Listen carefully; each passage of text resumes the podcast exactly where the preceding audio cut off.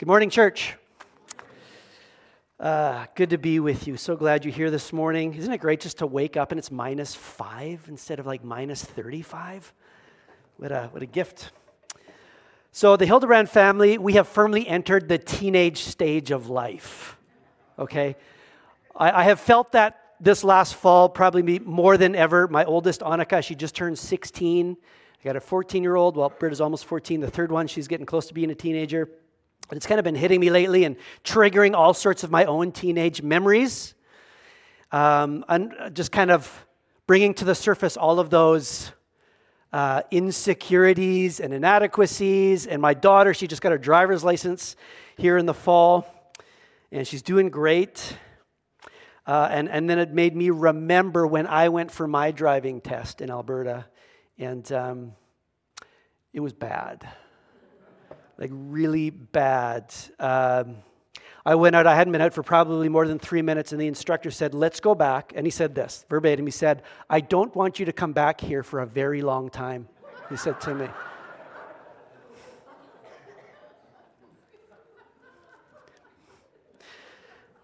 that seemed to kind of be the theme of my teenage years. Uh, my, my daughter Annika, she just turned 16 in December, which means she can date. And now I'm wishing I had made it 17. Right? Not that she's chomping at the bit. I'm kind of thankful for that, right? But um, she can if she wants to. So you got to be 16. And so now that we're at that stage, I'm thinking back to when I was a teenager and all of that, my awkwardnesses. I could not talk to a girl to save my life. If there was a girl I was interested in, I kind of um, I, I, let that be known by avoiding her or being mean to her. Um, or saying nothing. And it's just, how did I get a wife? God just knew I needed help.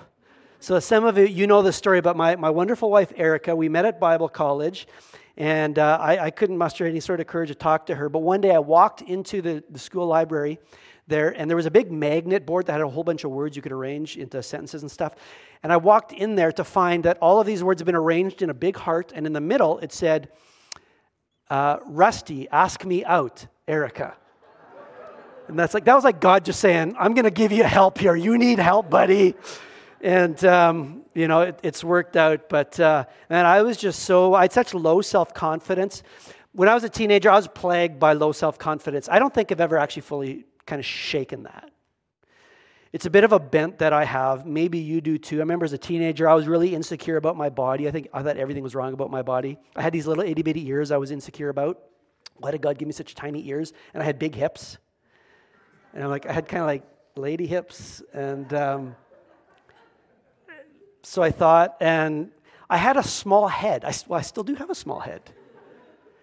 I hated every time I played sports, and it was the day where they gave away the, the hats, right? I always had to get like the, the kid sized hat that was six and seven eighths. And like, I hated it, right? Because I just looked at other people. I had such low self confidence. And uh, I looked at others who seemed like, man, th- their body was all in the right proportion, and um, everything seemed to come easy to them, and they could talk to the girls so easy, and everything to be, you know, they, they seemed to be successful. Life just seemed easy. And anytime I had success, I just thought it must be a mistake. I felt like failure was always stalking me around every corner. And so that was kind of my teenage years. And some of that, you know, I, I still have some of the residual, I guess, uh, effect of that. But I really envied people that I thought held, had like high self confidence, that were self assured. And it seemed to me there were just two types of people, right? There were those with low confidence, self confidence, and those with high self confidence. And it seemed like people would tend to lean towards one or the other. And, and you probably lean towards one or the other, I would think.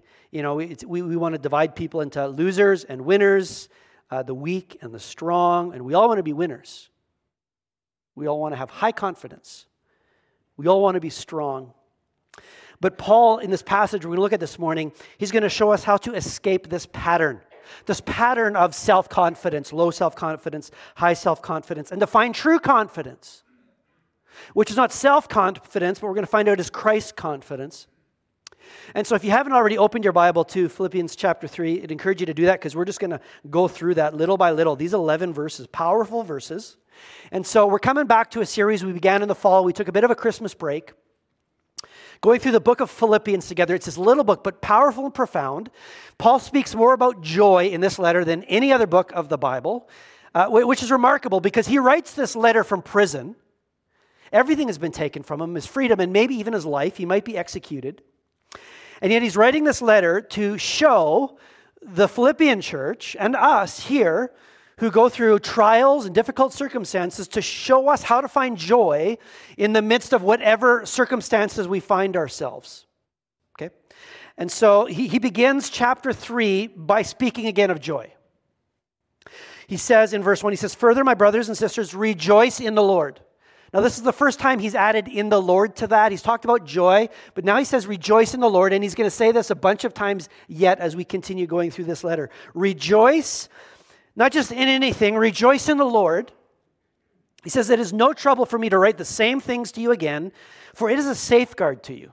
So if you were here last week, Chopper was preaching, and um, he, he had a message about going back to the basics. And that's what Paul is saying here. He's saying, I'm not going to apologize for telling you what I've told you before because you need to hear it again. Okay?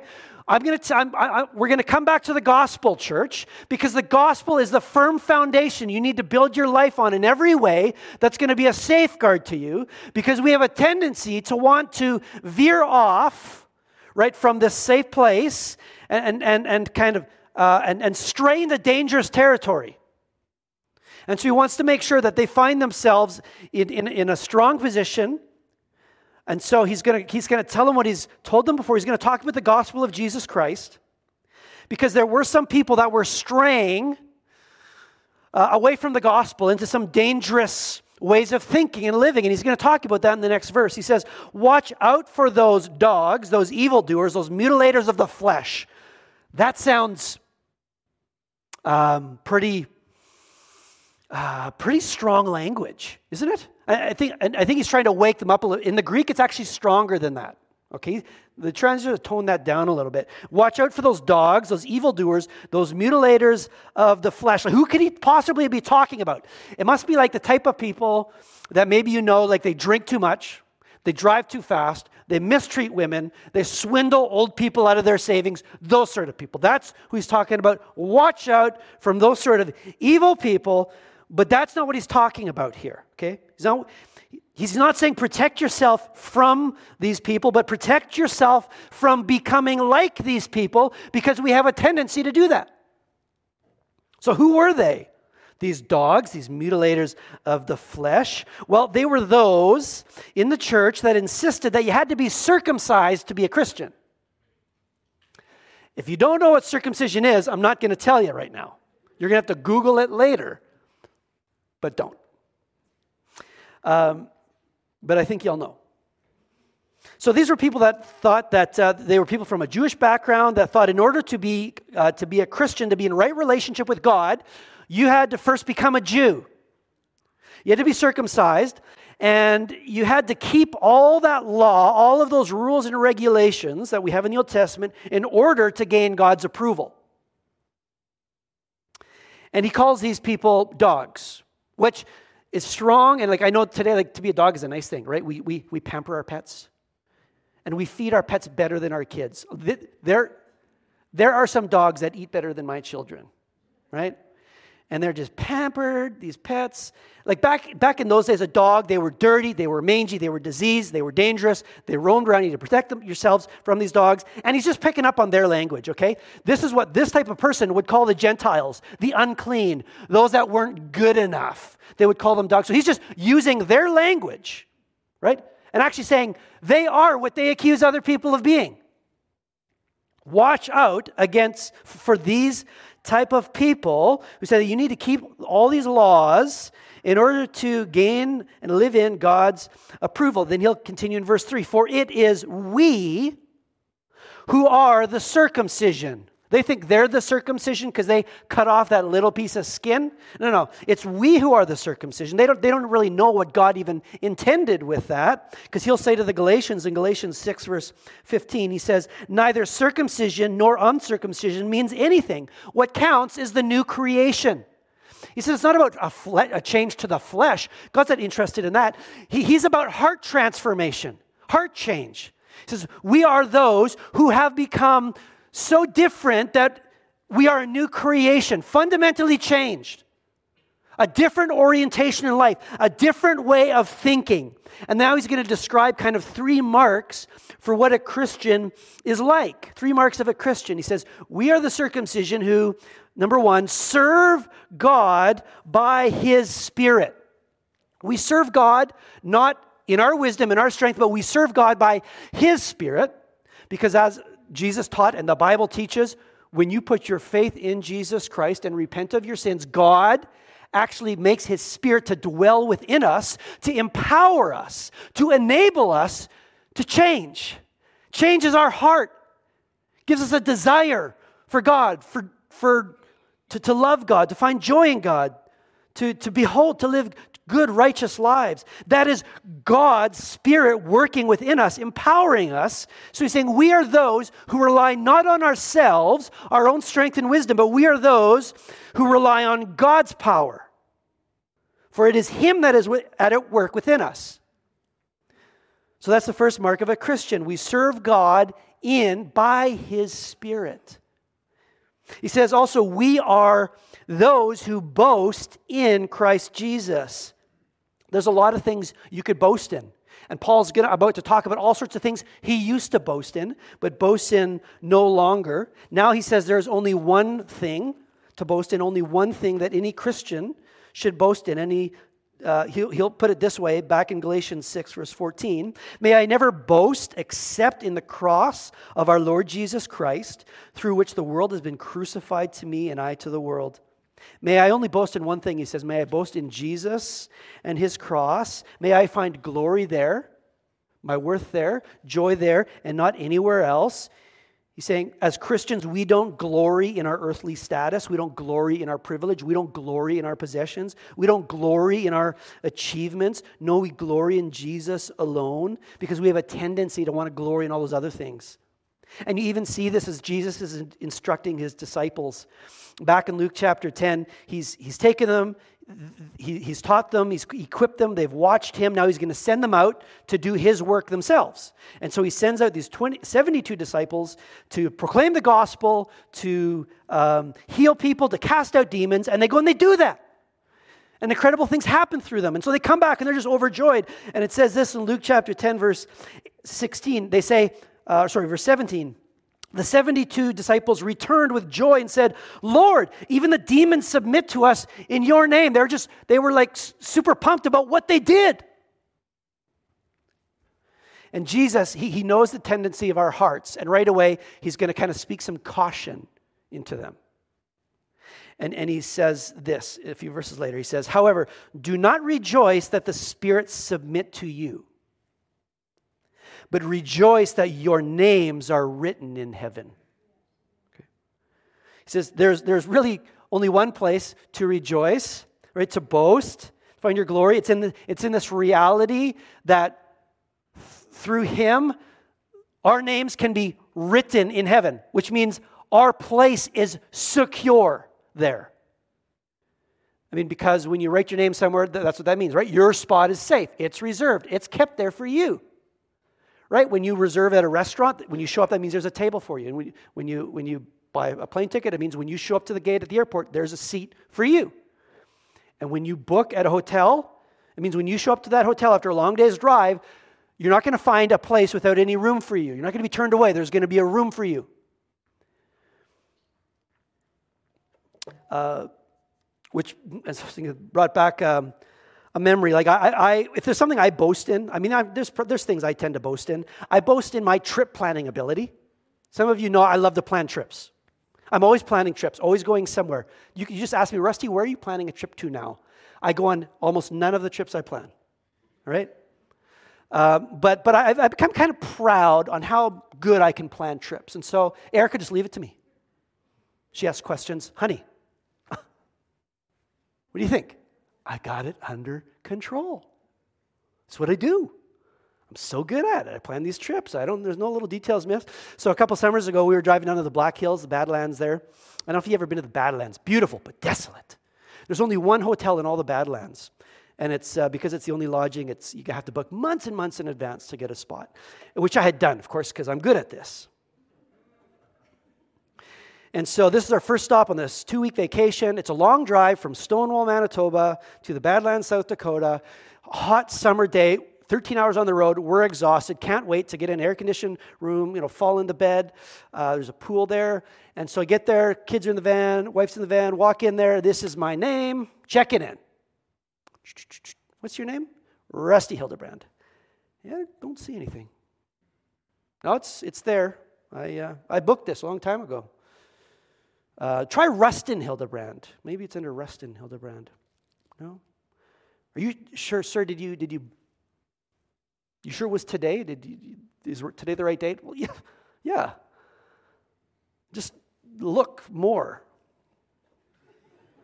It's there. And um, I was very polite. And uh, yeah, she found it. She found it. Yes. Next Saturday, there's a booking for you. And I thought back, no. Yes. yes, I planned this trip and then I shifted the trip a week and I forgot to change this reservation. And I said, Is there anything we can do? And I went back to the car. That was a bad walk back to the car. Like there's no spot anywhere. We've been on the road 13 hours and my wife was not happy. No. So I went back in. Is there anything you can do? She said, Well, we do have this. Uh, we do have this shack that we could offer to you. It does have a couple bunk beds in it. The door was like broken on the hinges. There was spider webs everywhere in there. All the bedposts had spider. There's spiders crawling. Do you know how long I had to repay my wife for that one night? You know, we stayed there, and um, that it was a bit of a humbling experience. But you know, like I, I was so boastful in my trip planning, like there's going to be a spot there for me. And Jesus says here, don't boast in any, don't boast in you, boast in the fact that your name has been written in heaven. Jesus says, and we're going to see how that happens. So Paul says this is a mark of the Christian that we find in Christ and Him alone our source for security, for joy. We're not interested in drawing attention or elevating ourselves, but in drawing attention to Christ and elevating Christ, boasting in Him. The third mark, he says,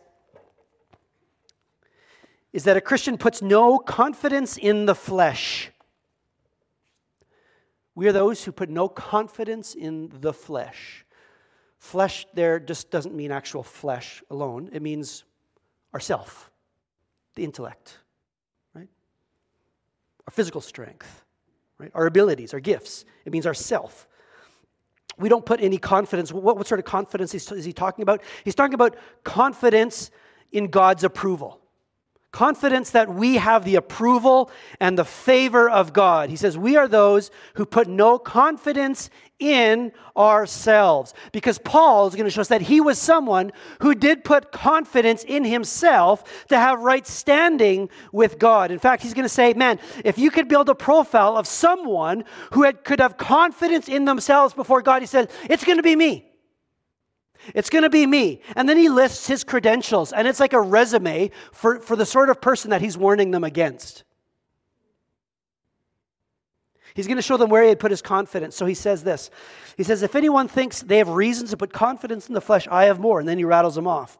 Circumcised on the eighth day, of the people of Israel, of the tribe of Benjamin, a Hebrew of Hebrews, in regard to the law of Pharisee, as for zeal, persecuting the church, as for righteousness, based on the law, faultless. You can throw those up there, um, Rob. But so seven things he lists in his resume. Now you're going to read that and you're going to go, that doesn't really impress me. Like that, that, that this seems very first century Jewish, not really my context. I'm not, you know, no one here is putting their confidence in their circumcision, right?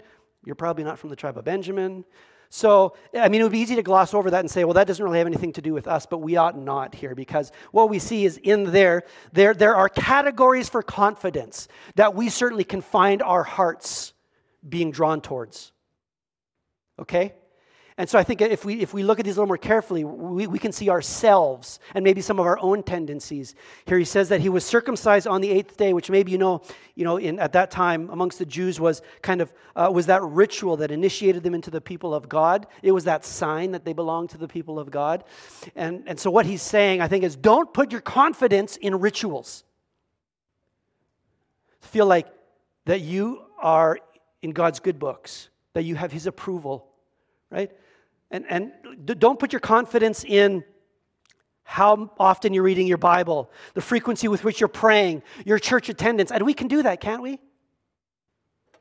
After the first service, just talking to a lady that said she, she really struggles with that, right? Feeling like, you know, if she doesn't read her Bible, and if she misses a day, or if she, she has some standard she feels God has, and if she doesn't measure up with these activities, that um, she is outside of God's blessing.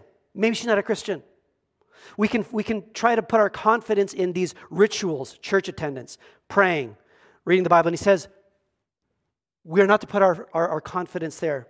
He says, I put my confidence in being of the people of Israel, being his ethnicity, right? He was a descendant of Abraham, the chosen people of God, the special people. He was proud of his ethnicity, and he thought it counted for something, right? What he's saying is don't put your confidence in ethnicity. We probably don't do that so much anymore. We still have some vestige of racism, this idea that by nature of our DNA or our race or whatever, that we might be superior. But what he's saying is, God, there's no advantage or disadvantage based on who you are, your ethnicity, your skin color. It means nothing before God. Right? Racism is antithetical to the gospel. Don't put your confidence in your ethnicity. He says, I put my confidence in that I was from the tribe of Benjamin. You see, even within Israel, there were 12 tribes. A special one was Benjamin. The city of Jerusalem was in the tribe of Benjamin's land. And in fact, in history, when, when, the, when Israel split into two nations, the northern 10 tribes were wicked and they left, right?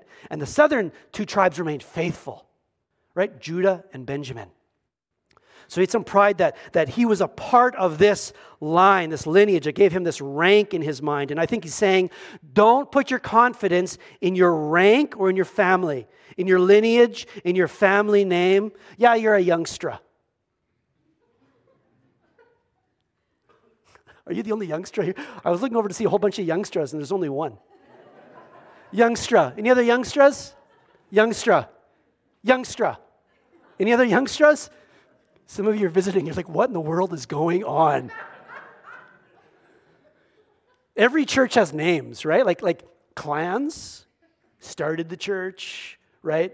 Just big family. Like every church got those, and maybe like from one of those, or where you got like you're part of some dynasty, which is, hey, it's awesome to be youngstra. I, I kind of have that background myself in a sense. Pastor's kid. He's saying, we, we have a tendency to maybe put confidence in like our pedigree, where we come from, you know, what our last name is, whatever our rank might be. That's what he did. I'm of the tribe of Benjamin. He says, Don't put your confidence in that. That can't be found there. He said, I'm a Hebrew of Hebrews. What does that mean? I'm a Hebrew of Hebrews. Well, there were Hebrews that weren't really that Hebraic, they were Hellenized, right? They, which means Hellenic is Greek. It was the, they were in the Greek world, which was predominant. Paul was Saul, he's from Tarsus, a Greek city. A lot of the Jews would have become very Greek in their culture, in their traditions, in everything. But not him. He had retained all of his ancestors' traditions. He'd embraced that. He was a Hebrew of Hebrews. And we can put our confidence, I think, sometimes in our traditions and in our cultural heritage. And I see a tendency of that even today people wanting to kind of go back and reclaim some sort of cultural heritage, some sort of traditions in which they put their hope and find their meaning, their confidence. He says, don't put your hope in tradition or cultural heritage. He says, in regard to the law, I was a Pharisee. A Pharisee, they were like the cream of the crop when it came to rule keeping. They made rules, they made extra rules to keep them from getting too close to the other rules. They loved rules. And they kept every one of them. And he says, I was a rule keeper par excellence. And he's saying, don't put your confidence in your rule keeping that you always say the right words and you never say the wrong words. And you te- check every little box of the commands of do's and don'ts. Don't put your confidence there.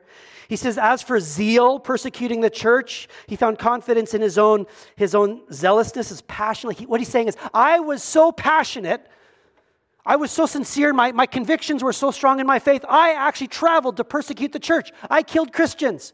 That's how seriously I took my faith. I was zealous.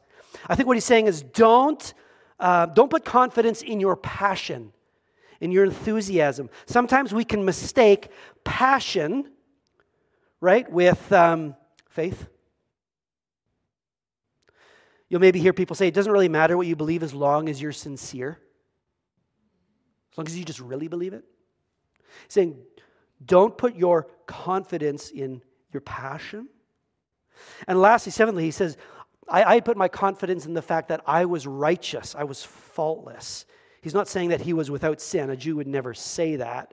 What he was saying is that he led an exemplary life. If you wanted to say, who lives a good life to be modeled after? Paul. Man, he's, he's a good man. What he's saying is don't put your confidence in your own goodness before God. And so many of us do this, or, or you know, we have this tendency to, to measure ourselves by this, this, this goodness measurement. You know, when I ask people in conversation, sometimes we get to a point where I, I, I, I say, hey, like if you were to die and you were to stand before God and he were to ask you, why should I let you into heaven? What would you say to him?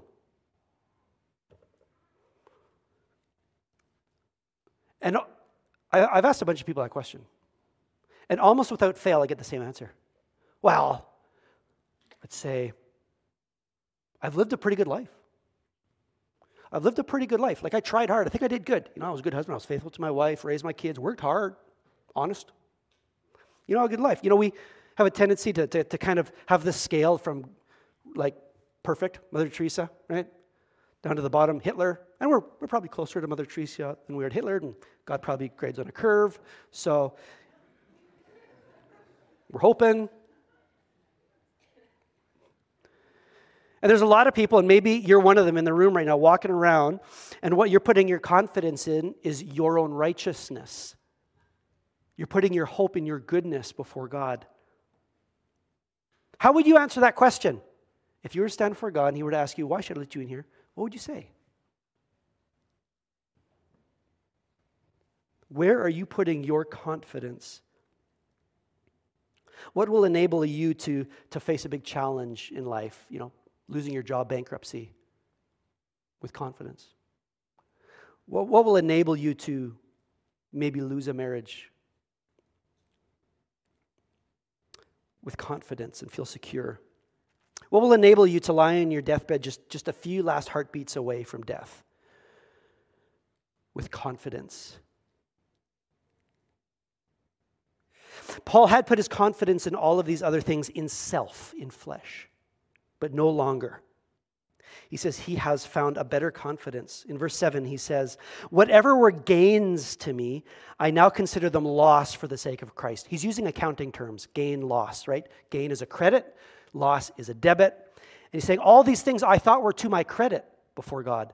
And now what I realize is that they are loss. I consider them debits for the sake of Christ. Everything that he thought was in the credit column is actually in the debit column it's actually a loss, not a gain, because all of those things, all of the confidences he found in those things, kept him from finding true confidence in the only place it can be found, which is in knowing Jesus Christ. Those, those, those were a poor replacement. They were a subtraction, not an addition to confidence. The problem was not in that what Paul was doing was bad things. He wasn't doing evil things. He was doing good things. The problem was why he was doing them. The confidence he was trying to find in them, the attitude in which he was doing them. That was the problem. He says in verse 8, he continues, What is more, I consider everything a loss because of the surpassing worth of knowing Christ Jesus my Lord, for whose sake I have lost all things. I consider all of those things that I thought were to my credit, that I was putting my confidence in, I consider all of those things garbage. What does your version say there? Rubbish? Does anyone's version say poop? Your version says poop? Oh, it says dung. Okay. okay. Yeah. So garbage, is, that's, that's probably a softened word there. You know, like this literally is the Greek word skubala. And he's intending to use a harsh word. He's, he's, he's wanting people that are starting to doze in church, like some of you, going to hear a word that they don't expect to hear in church and go, What? What, what, what did he say? Skubala?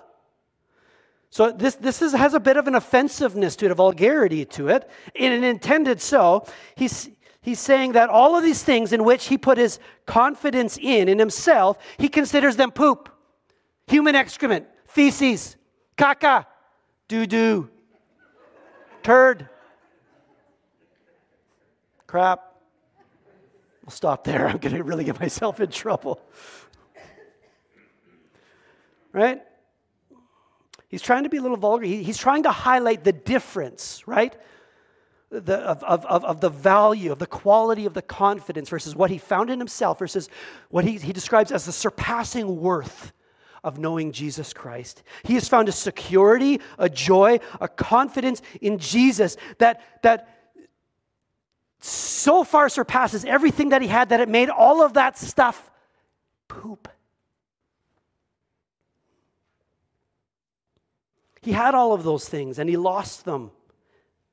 And he found that they were ultimately worthless. Essentially, what he's, uh, because he's found, he's found this in Jesus Christ. He's found this standing with God, this approval with God that comes only through righteousness. This is what he says in verse 9. He says, I consider them garbage that I may gain Christ and be found in him, not having a righteousness of my own that comes from the law, but that which is through faith in Christ, the righteousness that comes from God on the basis of faith. He finds his confidence now not in what he has done and who he is, but in who Jesus is and what Jesus has done. And so his answer to that question, what would I say now? If I stood before God and God said, Why should I let you in here? He, before I would have said, like, I've tried my best. I've done a really good job following all your rules. He says, I wouldn't answer that anymore. Now I would say, I think you should let me in because of what Jesus has done for me. That I, in, in, uh, in whom I have put my faith.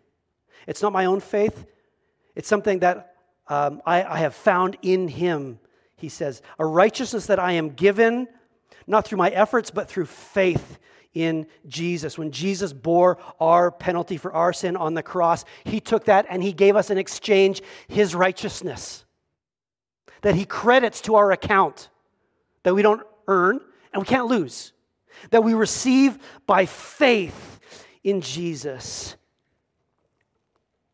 And he says he has found something. Uh, of surpassing worth. And if you want to boil that down to an equation, maybe it's this here. What he's saying is Jesus plus nothing equals everything. Jesus plus nothing equals everything. And if you try to add to Jesus, if it's Jesus plus something, you actually take away from, your, from that confidence. Right? Jesus plus nothing equals everything. Or if we do math, because I'm relearning math now that I have teenage daughters who are bringing their homework home, does anyone remember how to do long division? Why do we do that? So how to rearrange equations. So that would mean everything minus Jesus equals nothing. This is essentially what he's saying. He's saying, Christians, don't add, try to add anything else to your confidence in the flesh, any of your own efforts or any of your rank or status or anything like that. Anything you try to add to Jesus actually detracts from your confidence, your security, your joy. And Satan wants us to do that. He wants, he wants to destroy our confidence in Christ's sufficient work by saying, You didn't do enough of that. You got to do more of that. Right? You didn't do a good enough job over here. Right? You really got to try harder there. There's all these ways in which we can find our, our confidence drawn away from the only place that, in which we can actually truly find it, which is in Christ's sufficient work for us a work that we receive through faith alone. We are declared righteous, approved by God, names written in heaven, not by our efforts to be good, but by Jesus' perfect goodness that is credited to us through faith. Salvation is the work of Christ, it is a gift of God's grace from beginning to end. I just wanted to reiterate that because they were straying. Your confidence rests not in who you are and what you have done, but on who Christ is and what he has done. And isn't that better? Because what are you going to do tomorrow? What am I going to do tomorrow? I thought I booked the hotel, but man, I failed. I guess I didn't. I made a mistake. He's saying, why would I put my confidence in myself when I could put my confidence in something so, so much better? The finished work of Jesus. So that's where true confidence is found. In, he says, in knowing Christ, he says, I want to know Christ. That's the desire of his heart. I want to know Christ. Um, when you know Christ better, your confidence in him grows. And when, when he says know Christ, he, he, he doesn't say know about Christ. I want to know Christ. I, I, I want fellowship with him. Um, I want to know who he is, and I know, want to know what he's done, and I want to know what he's promised more deeply, more intimately, because as I do that, I find my strength, my confidence growing. There's a quote that I read in uh, the daily reading that Eric and I are doing through um, our, uh, the Read Through the Bible program. It said, caught, caught, caught my ear. You can only trust someone you know, and you can only know someone by spending time with them. You can only trust someone you know and you can only know someone by spending time with them. Like my daughter who can date, if she came home and said, I found a guy and we're getting married tomorrow, I'd be like, No, you're not. I'm going to lock you in your room. Right? You don't even know him, it takes time. You can only trust someone that you know, and you can only know someone by spending time with them. So when I think, when Paul says, I want to know Christ, he's saying, I want to pursue Christ. I want to know him. I want to spend more time right? And this is, this is why we pray personally and together. This is why we read our Bible personally and together. This is why we gather. It's not to check the box to feel like, ooh, I did what I needed to do to stay in God's good books. I have to, I have to keep topping up the bucket. No, that's not why we do this, right? It, it's, it's not to build up credit for God. It's because we have all that credit through Jesus, and we can do all of this to get to know Him better to find more and more joy in Him, more and more security in Him. It benefits us to know Him better because I get stronger. And this is the cry of Paul's heart. I want to know Jesus better. And then he expands on that a little bit. In two ways, he says, I want to know Christ, in verse 10. Yes, to know the power of his resurrection. I want to know God's resurrecting power. Did you know you can know that? Did you know if you're a Christian, you, you ought to know that? I mean, this is the promise to every Christian is, is the power of uh, the power of God at work in us and through us. And this is how Paul says it in Ephesians chapter 1, verses 18 to 20. He says, I pray that the eyes of your heart may be enlightened, in order that you may know the hope to which he has called you, the riches of his glorious inheritance in his holy people and his incomparably great power for us who believe. His incomparably great power for who? Who? Us who believe.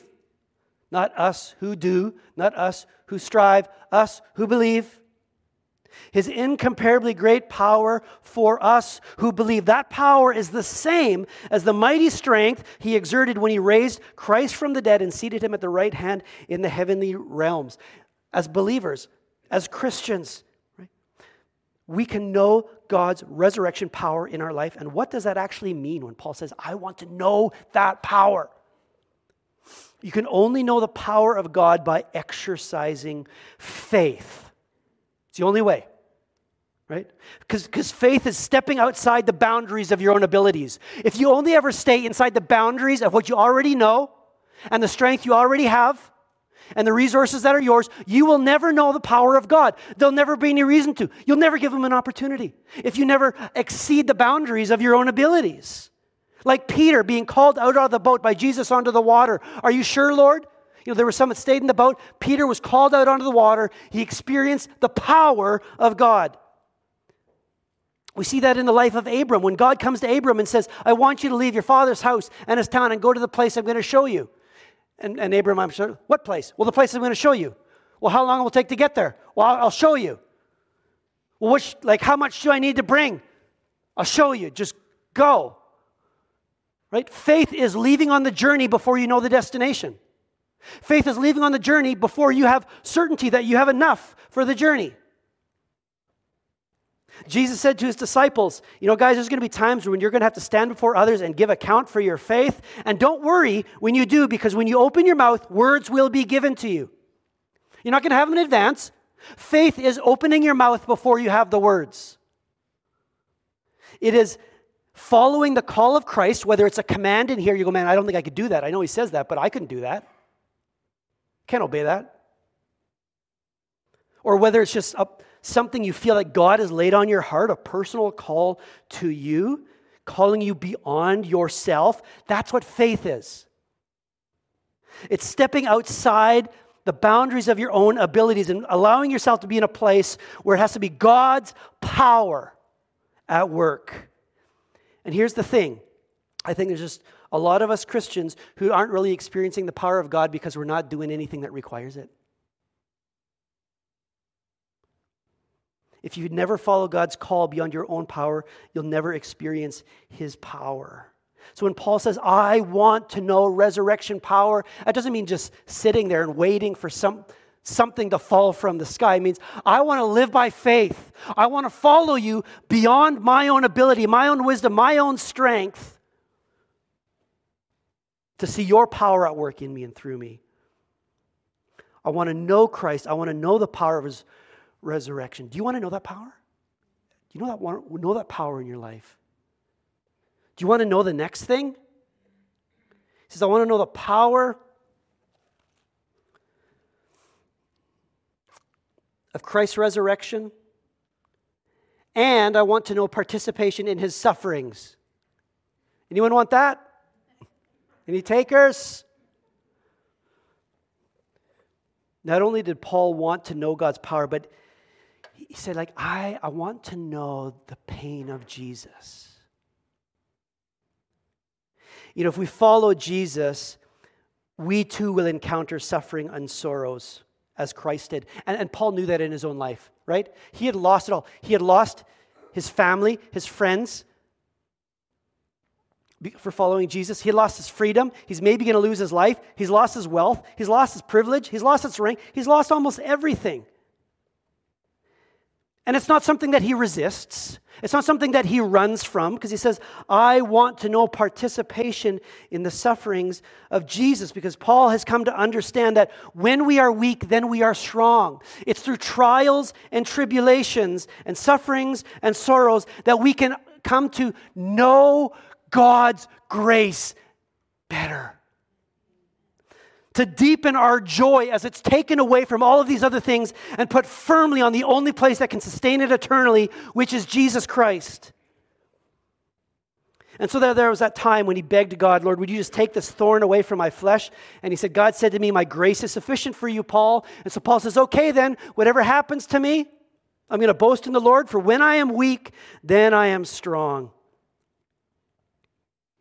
Paul says, I want to know you, Christ, to know that resurrection power and to know participation in your sufferings, because those are ways that we know Christ. He says, he closes in verse 11, and so somehow attaining to the resurrection from the dead. And I've read that before and I've thought, is he unsure that he's going to make it to the end? Like, man, I hope I make it in. I hope I make it to the end there. Like, if I just pursue this enough, God enough, maybe I'll make it.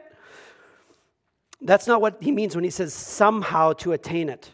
He's not saying maybe I will or maybe I won't. He's saying one way or the other, I'm going to attain this. I don't know how I'm going to get there. Is Jesus going to come back before I go? Am I going to have to live a long life and die? Am I going to die in prison at the executioner's hand? Am I going to die an old man in my bed? I don't know what I don't know what path I'm going to take to get there, but I know where it ends.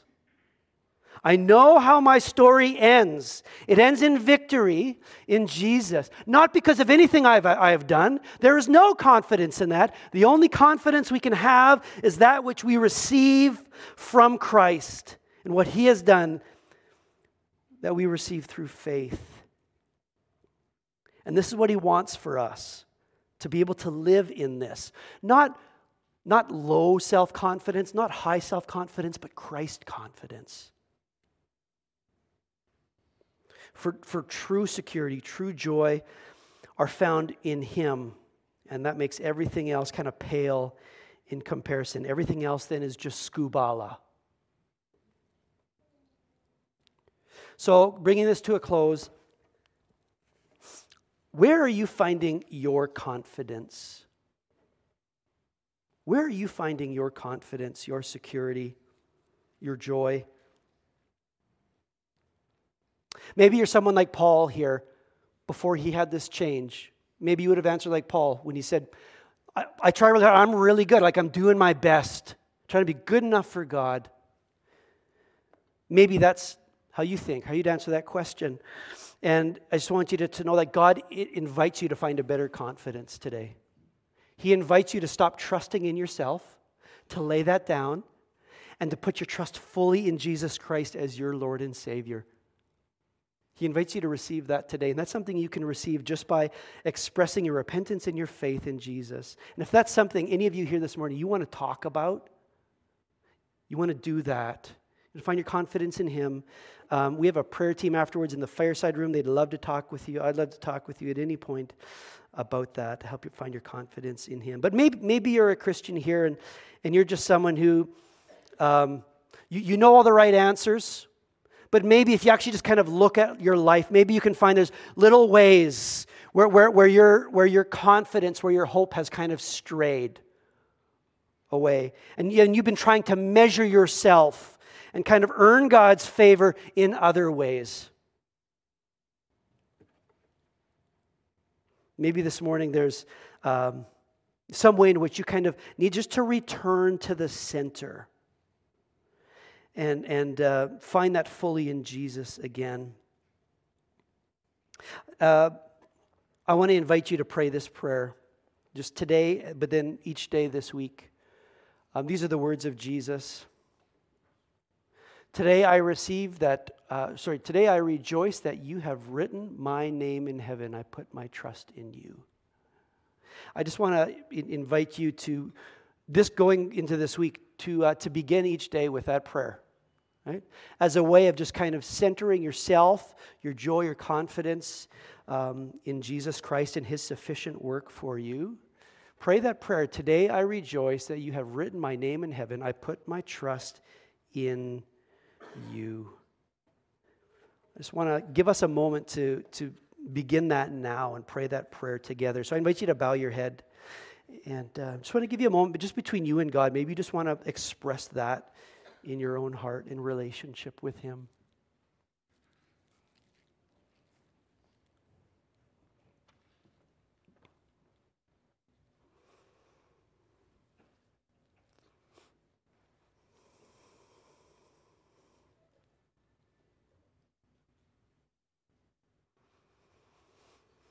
Father, we're just so grateful today that you have um, built for us this just strong, unfailing, unshakable foundation on which we can build our lives. Lord, it's not a foundation of our own building, uh, of our work, but Lord, it's, um, it's a foundation built on who you are and what you have done for us. Lord, it is just an amazing reality that you look down on us, sinful, broken, faulty people, and yet you love us so much that you send your Son into the world to bear our sin on the cross, that we might just be given as a gift His righteousness, given His approval, Lord, that we could um, have, have uh, Jesus credited to our account, and that through faith in Him, apart from anything that we could do, we can find um, a home with you, that we can have your approval, that we can have our names written in heaven. So, Lord, that no matter what happens in this life, that we can live with this incredible confidence that we are yours. Lord, if there's any way in which we are seeking um, this kind of security in any other way, seeking to relate to you in any way other than through Christ, would you just bring us back to that, Lord? Um, and just renew our confidence there in Him, Lord, and just help us to, to find our joy um, in you and what you've done for us. So, God, um, we just thank you for all that you have done. And uh, we just pray that we would be those who, um, Jesus, seek you that that would really be the prayer of our hearts, Lord. That we would just seek to know you better, to love you more, to find our joy more rooted in you, Lord. Just, just help us to be able to do that. In Jesus' name we pray. Amen.